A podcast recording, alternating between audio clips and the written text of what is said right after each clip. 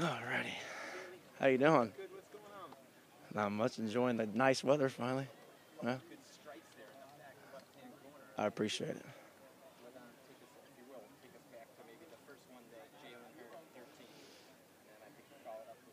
Yeah, you want me? How how good a detail you want me to go in here? Um, I'm not gonna tell you the exact play, um, but defense went into cover two. Um, we had a whole shot with Jalen Hurd. He had a conversion of a fade or MOR for us, and I was able to step up, kind of slide out of the pocket, kind of have view of the safety, and I was able to put it out there, and he made a great play. Um, you know, like we say, the back in the end zone, my bad, back of the end zone, high and away from everybody, and um, he was able to make a play, a great catch for him. Um, I was just able to put the ball where he can go get it.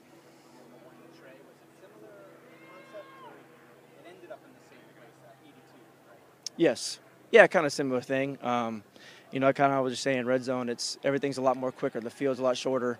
Um, defense doesn't have to cover as much field down there. So, you know, the decision making for us as quarterbacks is a lot more faster. It's a lot more fast paced. So, to be able to do what we did today and score touchdowns like we did is really good to see. Bailey, compared to this time last year, how much more comfortable are you? Oh, I mean, uh, about 100% more. I mean, it's night and day difference for me. Um, you know, just speaking from a defensive standpoint, being able to see defenses pre and post snap has been kind of the biggest thing for me, and I think that kind of translates to, you know, meeting with both Bills, um, watching more film, kind of just, you know, diving into the playbook and everything, and it's kind of slowed the game down for me. What's, what's, what has it been like working with the new Bill, Bill O'Brien? Oh, it's been great. Um, you know, just in these short seven months, I've been able to learn a lot from him. You know, he's been a lot around the game a lot longer than I have. Of course, I've only been in the league for two years, and I don't know how many a long time. So um, there's a lot more things I could still learn from him. So I'm trying to pick his brain every day, and you know, it's been great. What was your biggest focus this, this offseason? This offseason, um, you know, kind of try to limit the turnovers, big plays, um, com- completions, and just trying to lead the offense and score touchdowns. That's really about it. You look at uh, Cat-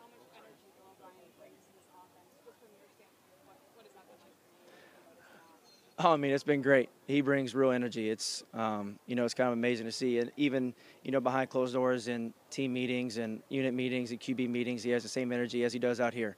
Um, so it's been amazing working with him. Bailey, today was seemed like a more efficient game for the offense overall. What is that a product of? I mean, just, you know, just getting better every day. You know, starting from, you know, day one, now we're on day four in the red zone.